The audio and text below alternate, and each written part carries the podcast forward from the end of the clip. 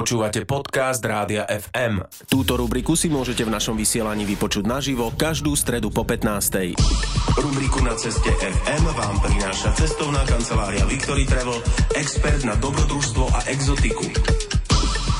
Na ceste FM. Vždy takto v stredu po 15. u nás v Popo FM cestujeme. Rubriku na ceste FM vám prinášame pravidelne v spolupráci so Zuzkou Čaprnkovou. Tá pre vás nahráva zaujímavé rozhovory. A dnes teda, ako sme už aj avizovali, pôjdeme do Vietnamu. Zuzka sa rozprávala so skúseným cestovateľom Jurajom Uvírom a ten nám dnes povie niečo o jeho plánovanej ceste do Vietnamu. Odchádza už 12. novembra a na túto cestu sa k nemu môžete pridať aj vy.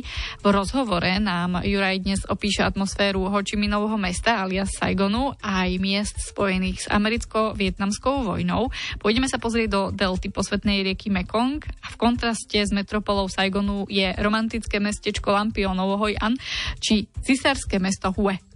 Saigon je taký mikrokozmos, absolútne taká planéta sama o sebe. Mesto, ktoré má 6 miliónov obyvateľov a teda to je oficiálne číslo, okrem toho tam je množstvo pristahovalcov celého Vietnamu. Tak ako, ja neviem, pre Európanov vždy bola Amerika Amerika, tak pre vlastne Vietnamcov ten Saigon, to je taká Amerika, také miesto neobmedzených množností, kde prichádza veľa aj tých viedenčanov, mladí ľudia z celého Vietnamu tam prichádzajú študovať a potom tam zostávajú, zakladujú si tam biznisy, pretože to mesto je stále taká najliberálnejšia časť celého Vietnamu. Ako sa dá stráviť pekný deň v Saigone? Saigon je skvelý preto, lebo je to Vietnam. A Vietnam celý je skvelý a je tam napríklad fantastická gastronómia. Naozaj každý deň si vieš vybrať úplne fantastickú kuchyňu. Ja mám rád také tie menšie reštaurácie, kde vlastne varia také vietnamské mamíny, takže je to taká naozaj že až domáca kuchyňa. Samozrejme všetky tie tradičné pokrmy, čo vieš mať tu, obo alebo rôzne druhy, teda tej polievky po. Ale musí to tam mať asi trošku inú úroveň ako tu, keď si v Bratislave zájdem do vietnamského bystra. Myslím si, že to nie je úplne tak ako napríklad s čínskymi reštauráciami, ktoré tak ľudia bežne znevažujú. Myslím, že už aj tu sú celkom dobré vietnamské reštaurácie, ale tam ich je samozrejme oveľa viac, je to oveľa pestrejšie. Samozrejme tie všetky ingrediencie sú úplne čerstvé, tie vývary sa naozaj vždy robia niekoľko hodín, tak jak sa to má, čo vieš na to spolahnuť. Ja mám rád vo Vietname také bizarnosti, ako napríklad len sa postaviť na niektoré kryžovatky a sledovať ten ruch, lebo to je niečo, čo v podstate neviem ani opísať, ale tam presne vidíš ako takú nejakú zvláštnu symbiózu v chaose, ako tí ľudia sa pohybujú, tam sú naozaj 5 miliónov motoriek v tom meste. Neviem, koľko z nich jazdí naraz, ale vyzerá to tak, ako keby takmer všetky. No a Saigon teda, nechodíme len do Saigonu, ale Saigone sa zastavíme ako prvú zastávku, ale chodíme aj do okolia veľa.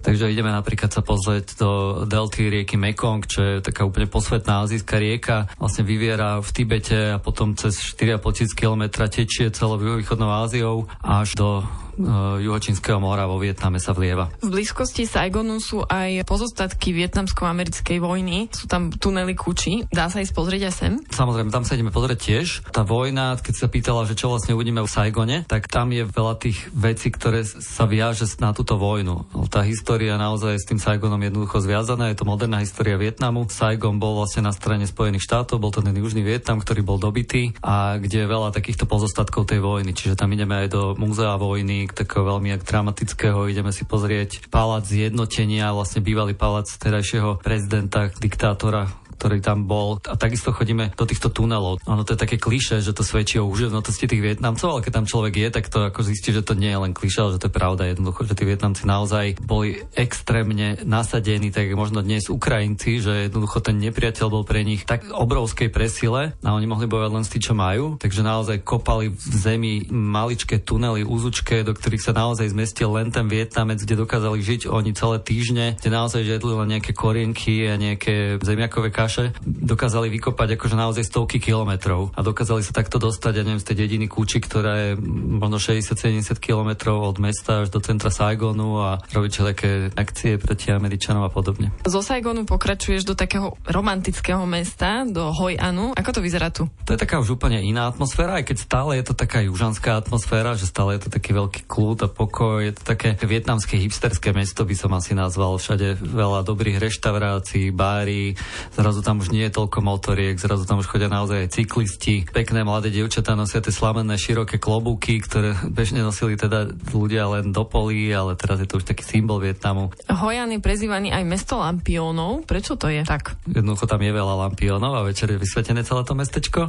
Je tam rieka, po ktorej sa dá plaviť e, na člnkoch a vlastne tie sú všetky ozdobené týmito lampiónmi a takisto sú miesta, kde sa dajú posielať také tie lampióny šťastia, takže každý večer si stovky turistov poslú do vzduchu nejaký ten lampión. Hoj An bol obchodným mestom ešte za čias hodvábnej cesty. Vidno tam aj tieto pozostatky? Áno, práve tam sú takéto krásne pamiatky e, z tejto éry, ale nezostávam len v Hojane, ale práve aby sme si pozreli tú veľkolepú éru cisárov vietnamských. Pretože Vietnam naozaj mal veľkú spojitosť s Čínou, bol tisíc rokov pod čínskou nadvládou a Číňania by ich boli radi kvázi až vymazali z mapy sveta. Mnoho ľudí si myslí, že tie vzťahy medzi Vietnamom a Čínom aj v tom období možno toho socializmu niekde v reálneho v období okolo tých 60. až 90. rokov minulého storočia, že boli možno dobré, ale tam bolo stále veľké napätie a práve aj v 70. rokoch bola krát krátka vojna dvojtyžňová medzi Čínou a Vietnamom, ale napriek tomu tá éra dynastie vládcov bola podobná ako teda v tej Číne a trošku to kopírovali. No a práve z toho Hojanu ideme do mestečka Hue, kde si ideme pozrieť hrobky týchto císárov a to je taká veľmi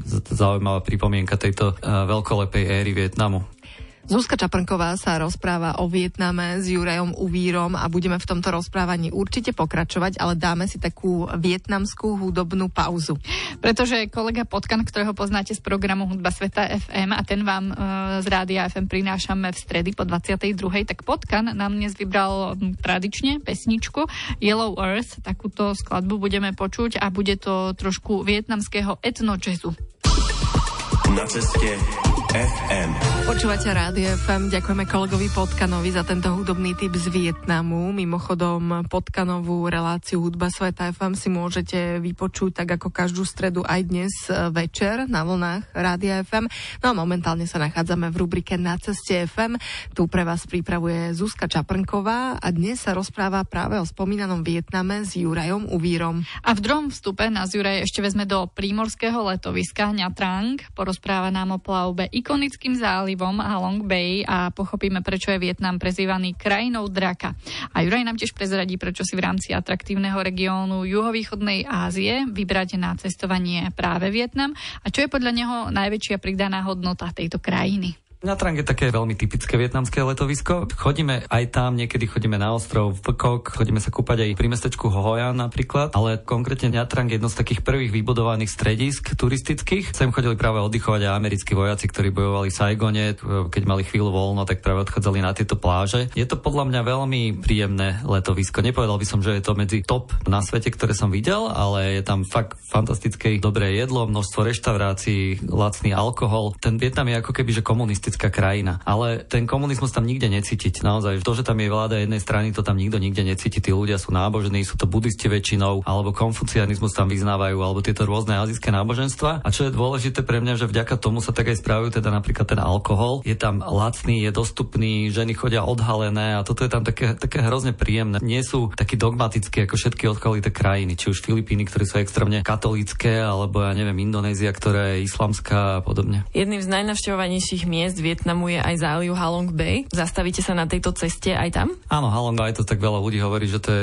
že ako keby sa nenavštíval Vietnam, ak sa tam nezastavíš. Nie som si ani istý, že ako je to u nás v mytológii, že či je drak pozitívna alebo negatívna postava, ale každopádne vo Vietname to je definitívne pozitívna postava. Celá tá mytológia je vlastne nejakým spôsobom poprepájana s drakom. Pôvodný názov teda Hanoja znamená, že je to miesto, kde drak zletel. Potom napríklad Halong Bay je miesto, kde ten drak pristal, takže ako ten drak pristával do toho mora, vytvoril celé to pobrežie a jak on zostal v tom mori, tak vlastne tie také drápy, ktoré má na celom chrbte, tak to sú vlastne tie ostrovčeky. Na Long Bay asi 3000 ostrovčekov, ktoré vytrčajú do mora naozaj ako také tračie chrbáty. Toto je miesto, kde prichádzame na výlet z Hanoja, kde sa plávime celý deň a je to veľmi romantický deň strávený v prírode a na mori zároveň. Veľa ľudí tam chodí na takých veľkých lodiach, ale ja som videla, že sa tam dá aj člnkovať. Aj toto tam absolvuješ? Chodíme sa niekde aj člnkovať, ideme sa pozrieť nejaké jaskyne, kde sa člnkujeme. To je zaujímavé, tieto loďky napríklad, to sú také škrupiny, som vyplnené nejakou smolou. To nebolo preto, lebo by to malo nejaký zmysel a účel. Samozrejme, ale lepšie mať drevené lode, len Francúzi, keď tam boli, keďže Vietnam je samozrejme súčasťou bývalej Indočíny, tak všetko zdaňovali a práve Vietnamci museli vymysleť spôsob, ako si postaviť lodičky, ktoré by neboli zdanené, takže to sú také veľmi zvláštneho tváru lodičky, také škurpule a na takýchto sa tiež nám podarí odviesť. V rámci tohto regiónu regiónu juhovýchodnej Ázie, ktorý je turistami veľmi navštevovaný. Čím pre teba Vietnam vyčnieva z davu? Čo je jeho taká pridaná hodnota?